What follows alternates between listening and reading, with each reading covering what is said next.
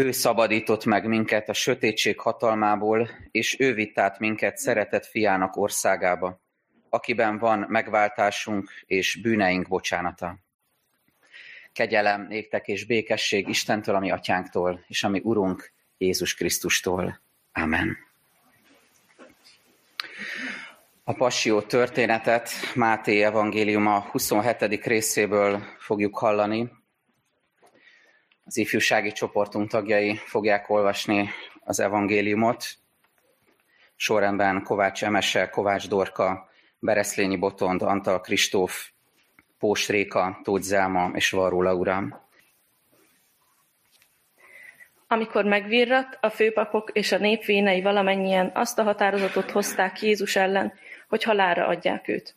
Azután megkötözték, elvitték és átadták Pilátusnak a helytartónak. Amikor pedig Júdás, aki elárulta őt, látta, hogy elítélték, megbánta tették, visszavitte a harminc ezüstöt a főpapoknak és a véneknek, és ezt mondta. Védkeztem, mert ártatlan vért árultam el. De azok ezt mondták, mi közünk hozzá, a te dolgod.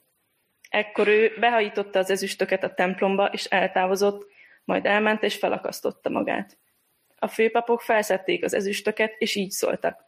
Nem szabad a templom kincséhez tenni, mert vérdíjez. Azután határozatot hoztak, és megvásárolták tő belőle a farkasmezőt az idegenek számára temetőnek. Ezért hívják ezt a mezőt a mai napig vérmezőnek. Ekkor teljesedett be Jeremiás próféta mondása, és vették a harminc ezüstöt a felbecsültnek árát, akit ennyire becsültek Izrael fiai, és odaadták a farkasmezőért, ahogyan megparancsolta nekem az Úr. Jézust pedig a helytartó elé állították, aki ezt kérdezte tőle. Te vagy a zsidók királya? Jézus pedig ezt felelte, te mondod. De mikor a főpapok és a vének vádolták, semmit sem válaszolt. Akkor így szólt hozzá Pilátus. Nem hallod, mennyi, mindent, mennyi mindennel vádolnak? Jézus azonban nem felelt egyetlen szavára sem, úgyhogy a helytartó nagyon elcsodálkozott. Ünnepenként a helytartó szabadon szokott bocsátani a sokaságnak egy foglyot, akit ők kívántak. Volt pedig akkor egy nevezetes fogjuk, akit Barabásnak hívtak. Amikor tehát összegyűltek, Pilátus ezt kérdezte tőlük. Mit akartok, melyiket bocsássam nektek szabadon? Barabást vagy Jézust, akit Krisztusnak mondanak? Tudta ugyanis, hogy Jézust irítségből szolgáltatták ki neki. Mikor pedig a bírói székben ült, felesége ezt üzente neki. Ne avatkozz ennek az igaz embernek a dolgába, mert sokat szenvedtem ma álmomban miatta. A főpapok és a vének azonban rávették a sokaságot, hogy barabást kérjék ki, Jézus pedig veszítsék el. Erre a helytartó újra, újra megkérdezte őket. Mit kívántok, a kettő közül melyiket bocsássam nektek szabadon? Azok ezt mondták, Barabbást. Pilátus így szólt hozzájuk, mit tegyek akkor Jézussal, akit Krisztusnak mondanak? Mindnyájan így kiáltottak, feszítessék meg. Azután ezt kérdezte, de mi rosszat tett? Azok pedig még hangosabban kiáltoztak, feszítessék meg. Amikor Pilátus látta, hogy nem ér el semmit, sőt a forrongás még nagyobb lesz, vizet hozatott, megmosta kezét a sokaság szeme láttára, és így szólt. Ártatlan vagyok ennek az igaz embernek a vérétől. Ám ti lássátok. Az egész nép így kiáltott. Szálljon ránk és gyermekeinkre az ő vére. Amikor szabadon bocsátotta nekik Barabást, Jézus pedig, Jézus pedig megostoroztatta, és kiszolgáltatta, hogy feszítsék meg. Akkor a helytartó katonái magukkal vitték Jézust a helytartóságra, és köré gyűjtötték az egész csapatot. Levetkőztették, Bíborszínű köpenyt adtak rá, tövisből font koronát tettek a fejére, nátszálat adtak a jobb kezébe, és térdre hajtva gúnyolták őt. Üdvözlét zsidók királya! Azután leköpték, elvédték tőle a nátszálat, és a fejéhez verték. Miután kigúnyolták, levették róla a köpenyt, felöltöztették a saját ruhájába, és elvitték, hogy keresztre feszítsék. Kifelé menet találkoztak egy szirénei emberrel, akinek Simon volt a neve. Ezt arra kényszerítették, hogy vigye a keresztet. Amikor arra a helyre értek, amelyet Golgotának, azaz helynek neveznek, epével kevert bort adtak neki inni. De amikor megízlelte, nem akart inni belőle. Miután megfeszítették, sorsvetéssel megosztoztak ruháim. Azután leültek ott, és őrizték. Feje felé függesztették az ellene szóló vádat ezzel a felirattal. Ez Jézus, a zsidók királya. Vele együtt feszítettek keresztre két rablót is, az egyiket a jobb, a másikat a bal keze felől. Akik elmentek mellette, a fejüket csóválva káromolták, és ezt mondták. Te, aki lerombolod a templomot, és három nap alatt felépíted, másd meg magadat, ha Isten fia vagy, és szállj le a keresztről. Hasonlóan a főpapok is gúnyolódva mondták az írás tudókkal és a vénekkel együtt. Másokat megmentett, magát nem tudja megmenteni. Ha Izrael királya, szálljon le most a keresztről, és hiszünk benne. Bízott az Istenben, szabadíts meg most, ha kedveli őt, hiszen azt mondta, Isten fia vagyok. A vele együtt megfeszített rablók is ugyanígy gyalázták. Tizenkét órától kezdve három óráig sötétség támadt az egész földön. Három óra tájban Jézus hangosan felkiáltott. Éli, Éli, lámá baktáni, azaz én Istenem, én Istenem, miért hagytál el engem? Néhányan az ott állók közül, akik hallották ezt, így szóltak. Illést hívja. Egyikük azonnal elfutott, hozott egy szivacsot, megtöltötte ecettel, nátszára tűzte, és inni adott neki. De a többiek ezt mondták. Hagyd csak, lássuk, eljön-e illés, hogy megmentse őt. Jézus pedig ismét hangosan felkiáltott, és kilehelte lelkét. És íme a templom kárpitja felülről az aljáig ketté hasadt. A föld megrendült, és a sziklák meghasadtak. A sírok megnyíltak, és sok elhunyt szentnek feltámadt a teste. Ezek kijöttek a sírokból, és Jézus feltámadása után bementek a Szentvárosba, és sokaknak megjelentek. Amikor pedig a százados és akik vele őrizték Jézust, látták a földrengést és a történteket, nagyon megrémültek, és így szóltak. Bizony Isten fia volt ez. Volt ott sok asszony is, akik távolról figyelték mindezt. Ezek Galileából követték Jézust, hogy szolgáljanak neki.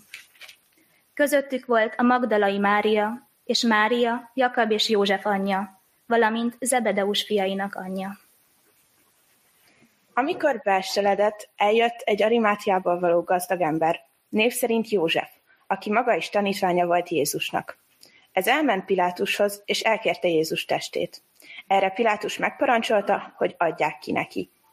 József elvitte a testet, tiszta gyorsba göngyölte, és elhelyezte a maga új sírjába, amelyet a sziklába vágott. A sír bejáratához egy nagy követ hengerített, és eltávozott. Ott volt pedig a Magdalai Mária és a másik Mária, akik a sírral szemben ültek. A zsidókhoz írt levélben ezt olvassuk. Mert amely állatok vérét a főpapa szentébe beviszi a bűnért, azoknak testét elégetik a táboron kívül. Ezért Jézus is a kapun kívül szenvedett, hogy megszentelje a népet tulajdonvére által. Menjünk ki tehát ő hozzá a táboron kívülre, az ő gyalázatát hordozva, mert nincsen itt maradandó városunk, hanem az eljövendőt keressük.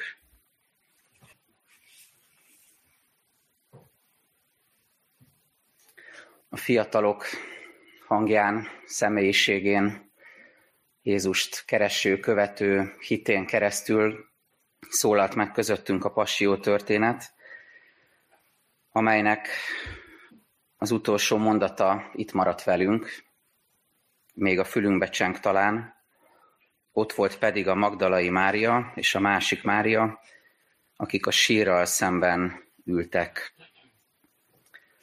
Erős kép. A halállal szembesülő ember lábai földbe gyökereznek. A két Mária megáll, illetve leül szemben Jézus sírjával, és egy kicsit itt, ott ragadnak ebben a pillanatban. Egy kicsit benne maradnak ebben a helyzetben, mert nehezükre esik tovább mozdulni, és igazából lelki erejük sincs ehhez, hogy mozduljanak ebből a helyzetből, ebből a jelenetből. Mi azért talán a szívünk mélyén szeretnénk hinni, hogy ennek a két asszonynak a szívén egy, egy halvány reménysugár azért átsuhan, hogy, hogy van folytatás, hogy van remény. Mi ismerjük a történetet, ők akkor még nem tudják, mi lesz a folytatás. De talán reméljük, hogy eszükbe jut, hogy mit is mondott Jézus, hogy harmadnap feltámadok. De ránézve újra erre a jelenetre kevés az esélye, hogy ez van a szívükben. És ez a jelenet, ahogy az asszonyok a sírral szemben ülnek, tükröt tart elénk, és kérdez bennünket, mi minden van az életünkben, amivel szemben ugyanígy tehetetlenül, fásultan, rezignáltan, fájdalmasan, a végességet átélve ülünk. Gyógyíthatatlannak mondott betegségek, amelyeknek a, a kimondása is remegést jelent a szívünkben. Kihűlt vagy megtört, ezer sebből vérző kapcsolatok, amikkel szemben ülünk, és tehetetlenséget érzünk. Vagy a magány, az egyedül lét valakinek az életében. Eljön a templomba, valamelyikünk az ünnepre, testvéri közösségben van, de közben az forog benne, hogy most hazamegyek, és egyedül leszek. És lehet, hogy lesznek körülöttem emberek, és mégis magánt élek át. Vagy a széthúzás, a széthulló közösségek, vagy az életnek a megingó, megrendülő alapjai, ugyanilyen kövek, amelyekkel szemben ott ülünk tehetetlenül. Vagy a gyűlölet, a meg nem értés, a fogalmi készletünknek a totális csődje, amikor biztos ti is érzékelitek ezt nagyon fájdalmasan a mindennapokban, amikor beszélünk, kommunikálunk, mennek a szavak ide-oda két ember között, de valahogy azt éljük át, hogy az út lélektől lélekig áthidalhatatlan. Nem ugyanazt értjük szavak, fogalmak alatt. Fiatalként ott van a küzdelem az életünkben, hogy ki is vagyok én, mi végre vagyok ezen a világon, mivé fog engem Isten formálni, miért vagyok itt, mi a célja a létezésemnek. Felnőttként a munkával, a hivatással kapcsolatos frusztrációink, megfáradásaink, elakadásaink. Mindannyiunk esetében ott van az élet fájdalmas rövidsége. Nem tudom, beleszoktatok ebbe gondolni, az utóbbi időben egyre többször érzem ezt, rám terhelődik ennek a súlya, különösen amikor történelmi távlatok kerülnek elém, hogy milyen hosszú a mögöttünk lévő történelem, mennyi minden történt már évek, évezredek, évtizedredek során, és akkor itt, itt vagyunk mi, és ránézünk a saját életünkre, ami tart ezen a földön 70-80-90 évig. Olyan fájdalmasan picikének érezzük magunkat. És végül, de nem utolsó sorban ott van ilyen kőként, amelyel szembe leülünk, tehetetlenül a bűneink terhe, a legnagyobb kő, az, amivel nem igazán tudunk mit kezdeni magunktól. Szóval nem nehéz azonosulnunk a két asszonynal, akik a sírral szemben ülnek. Most arra hívlak titeket, hogy három kérdéssel szembesülünk, amikor ránézünk erre a jelenetre.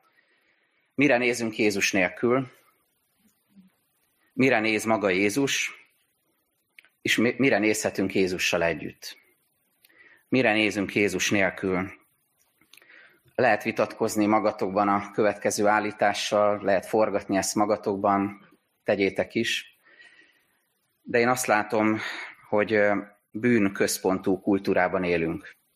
Bármennyire furcsa is ez a megállapítás. Két okból. Az egyik, minden ember küzd a saját bűnével. Erről ritkán beszélünk, ritkán beszélnek a nem hívő emberek, de a hívő emberek is, azt látom. De küzdünk ezzel, küzdünk azzal, hogy ott van bennünk a bűntudat, vérmérséklettől, habitustól függően az önmarcangolás, van, aki ebben nagyon jó, és minden nap csinálja, van, akire ez néha terhelődik csak rá.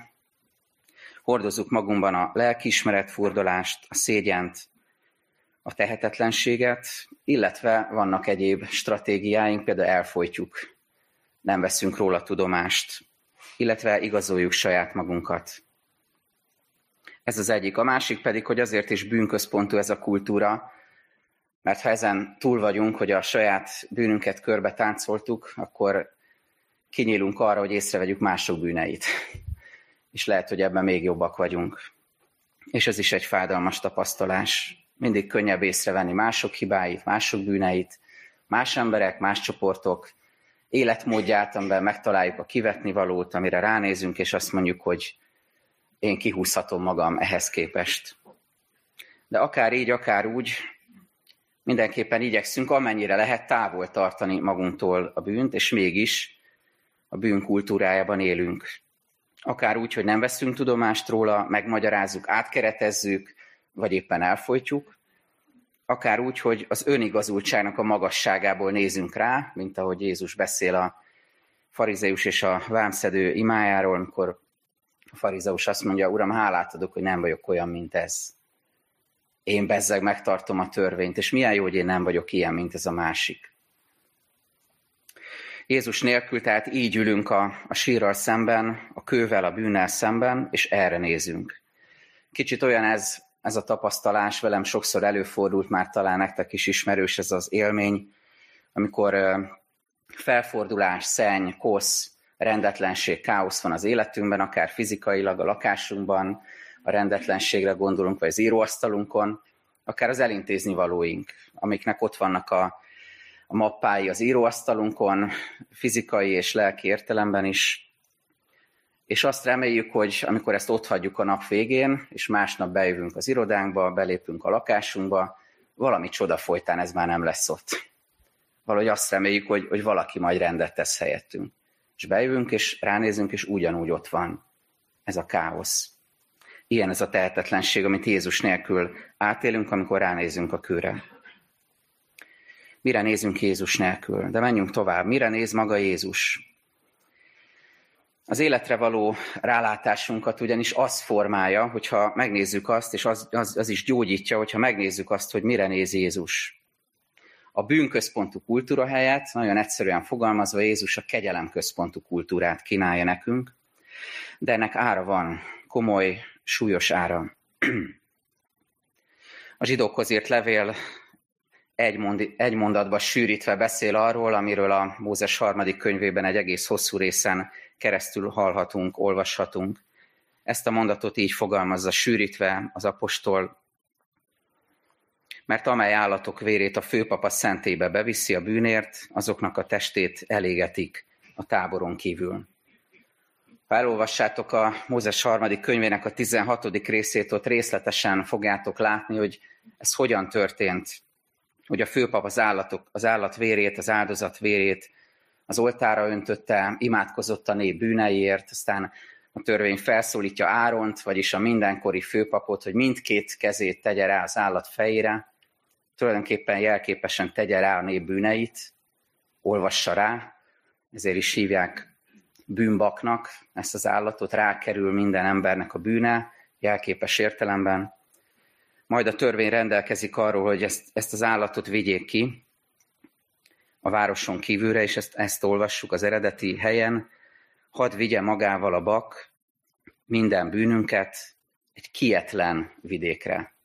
Vigyék ki a városon kívülre, és amikor ez megtörtént, égessék ott el, és ami megdöbbentett, amikor olvastam ezt a részt, hogy ezek után az az ember, aki elégeti ezt a bakot, amelyre rá vannak terhelve a nép bűnei, kultikusan, nagyon alaposan mosakodjon meg utána. Ugye ez is azt jelzi, hogy, hogy tegyük le a bűnt, tartsuk távol magunktól.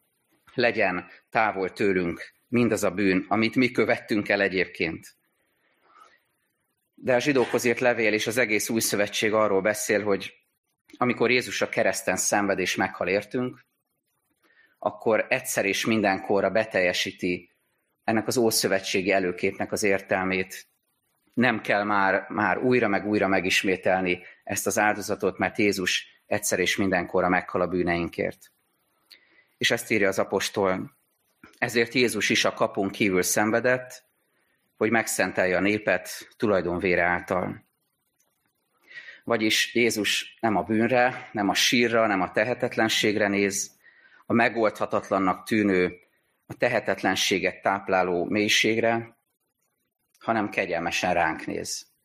És az egyetlen lehetséges megoldást választja, amikor meghal értünk a kereszten. Nem a bűntudatot, a szégyent, az önmarcangolás útját kínálja egyfelől, de nem is az önigazolás és a mások elítélésének az útját, hanem a kereszten engedi, hogy ő rá terhelődjön az összes ember, a valaha élt összes ember, és a valaha is élni jövő ember bűne, összes bűne, így a tiéd és az enyém is. Engedi, hogy kivigyék a városon kívülre, és meghal áldozatként. A lényeg, hogy Jézus nem, nem azt erősíti meg bennünk, hogy üljünk le a sírral szembe, a kővel szembe, sajnáltassuk magunkat, és érezzük át a tehetetlenség mélységét, hanem Jézus élni hív, a kegyelmébe hív bennünket, hogy lássunk túl a síron, hogy lássunk túl a tehetetlenségen, a káoszon, a rendezetlenségen, hogy lássuk meg őt, a kegyelmes megváltót, aki teljes szívével ránk nézett a kereszten. Mire nézünk Jézus nélkül, mire néz maga Jézus, hogyan lesz a bűnközpontú kultúrából kegyelem, központú élet, és az utolsó kérdésünk, hogy mire nézünk Jézussal együtt. Figyeljétek meg, menjünk ki tehát ő hozzá a táboron kívülre, az ő gyalázatát hordozva. Mert nincsen itt maradandó városunk, hanem az eljövendőt keressük. Két üzenete van ennek, amire felszólít bennünket az apostol Jézus kereszt halálát szemlélve. Menjünk ki ő hozzá. Először is, hogy keressük Jézust a Golgotánál. Pálapostól azt írja a korintusiaknak, úgy határoztam, hogy nem tudok közöttetek másról, csak Jézus Krisztusról, róla is, mint megfeszítetről. Ez nem azt jelenti, hogy Pálapostól nincs tisztában azzal, hogy a kereszt halál után a feltámadás jött, de azt mondja, hogy ahhoz, hogy a feltámadás örömhíréről és az élet teljességéről beszélhessünk, az alap az, hogy Jézus szemléljük, mint megfeszített urat, aki értünk adta az életét. Mert szenvedés, áldozat és halál nélkül nincsen győzelem, nincs élet, nincs feltámadás. Ezért mondja az apostol, menjünk ki ő hozzá a Golgotára, a városon kívülre, és szemléljük őt. Gondoljatok arra, hogy hányszor jártatok már múzeumban, hányszor láttatok csodálatos művészeti alkotásokat, amelyeken Jézus kereszt halála van ábrázolva. Lenyűgözve nézzük ezeket, elemezzük, beszélgetünk róla, hogy milyen csodálatos a művésznek, a festőnek az ecsetkezelése, milyen klassz a fény és árnyék hatása, és művészetileg, kulturálisan nézzük Jézus kereszt halálát. És ez is fontos, ilyen szempontból is lehet gazdagítani a lelkünket. De az apostol másra biztat, nem múzeumba menj, ne egy képen nézd csak Jézust, hanem személyesen találkozz vele, és lásd meg őt megváltónak a Golgotán. De van még valami, amit ez jelent. Menjünk ki ő hozzá a táboron kívülre, és hordozzuk az ő gyalázatát. Ez azt jelenti, hogy még a nagypénteknek is van missziói üzenete. És arra gondoltam, és ez is egy fájdalmas közös tapasztalatunk manapság különösen, hogy táborokban gondolkodó kultúrában élünk. Megfigyeltétek? Táborok vannak Magyarországon, a világban, mindenhol. És aki a táboron, a falakon, a sátorlapokon belül van velem együtt, az oké. Okay. Az rendben van, azzal közösséget vállalok. És mindenki más, aki egy másik táborban van, vagy a táboromon kívül van, az mintha nem létezne számomra, mintha nem találnám hozzá az utat. Amit itt Jézusban kapunk, és amit az apostol mond nekünk, hogy menjünk ki ő hozzá a táboron kívülre, és hordozzuk a gyalázatát, ez mozdulásra hív bennünket.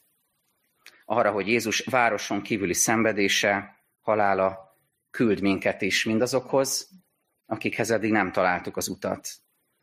Pont ez segít bennünket abban, hogy túlássunk a síron és folytassuk az életet. És hordozzuk az életünkben Jézus gyalázatát, de Jézus győzelmét, az örömhírt is. Mire nézünk Jézus nélkül, mire néz maga Jézus, mire nézünk Jézussal. Befejezésül figyeljétek meg, hogy, hogy mit mond még az apostol, mert nincsen itt maradandó városunk, hanem az eljövendőt keressük. És Isten úgy elém hozta, hogy, hogy imádkoztam a városunkat, a várostan lakunk, nem csak a szűkebb közösségünket, Pesti Dekutatván Budapestet, a várost, ahol élünk, a helyet, ahol, ahol lakunk, ahol felébredünk, ahol dolgozunk, ahol forgolódunk, ahol ismerőseink, barátaink, családtagjaink vannak, ahol dolgunk van, feladatunk van. Nézzétek meg, hogy fejlődik ez a város.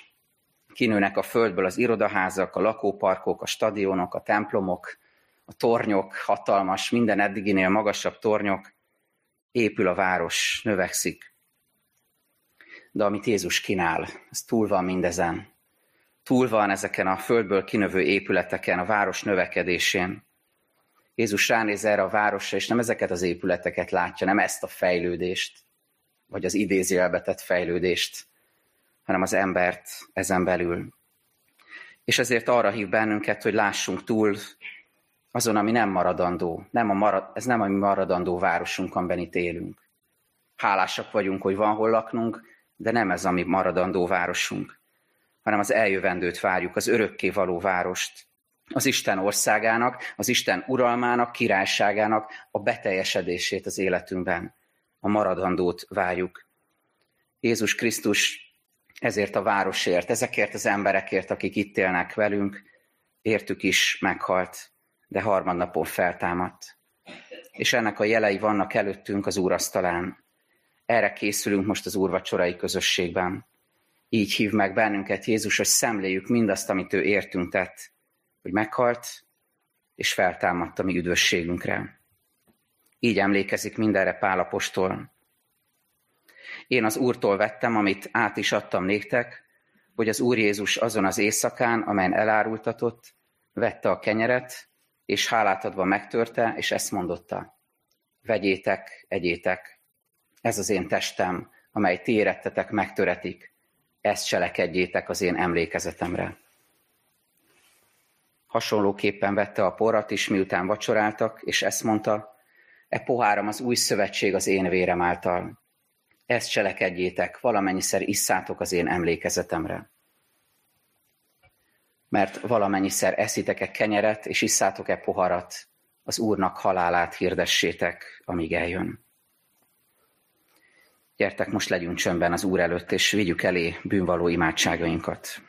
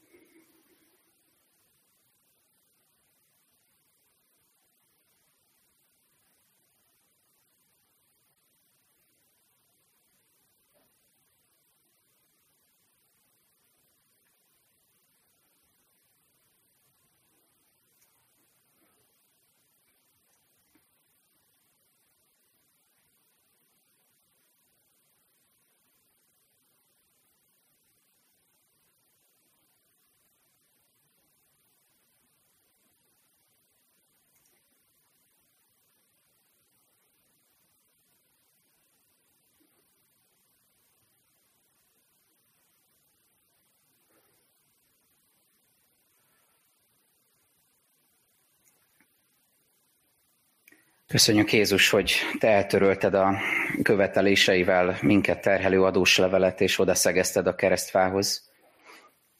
Hálásak vagyunk ezért a kegyelmedért, és köszönjük, hogy ez a szeretet élted bennünket. Kérünk, hogy újíts meg minket. Hadd legyen ez az ünnep, ez az idei nagypéntek és húsvét a, a lelki megújulásunknak az ideje, valami újnak a kezdete, amikor igazán szembesülünk a te kegyelmeddel, és ez elkezd igazán átformálni bennünket. Hálásak vagyunk ezért, hogy erre hívsz minket, és köszönjük, hogy megfizetted ezért az árat, és eleget tettél mindenért. Kérünk, taníts minket hálás életre, és bontakoztast ki bennünk azt, amit elkezdtél. Vidd véghez a te örökkévaló terveidet, és segíts, hogy mindannyian a te dicsőségedre élhessünk. Amen. Fennállva mondjuk közösen a mi Urunktól tanult imádságot. Mi, atyánk, aki a mennyekben vagy, szenteltessék meg a te neved, jöjjön el a te országod, legyen meg a te akaratod, amint a mennyben, úgy a földön is. Minden napi kenyerünket add meg nékünk ma, és bocsáss meg a mi védkeinket, képpen mi is megbocsátunk az ellenünk védkezőknek, és ne vigy minket kísértésben, szabadíts meg minket a gonosztól, mert Téd az ország, hatalom és a dicsőség mindörökké. Amen.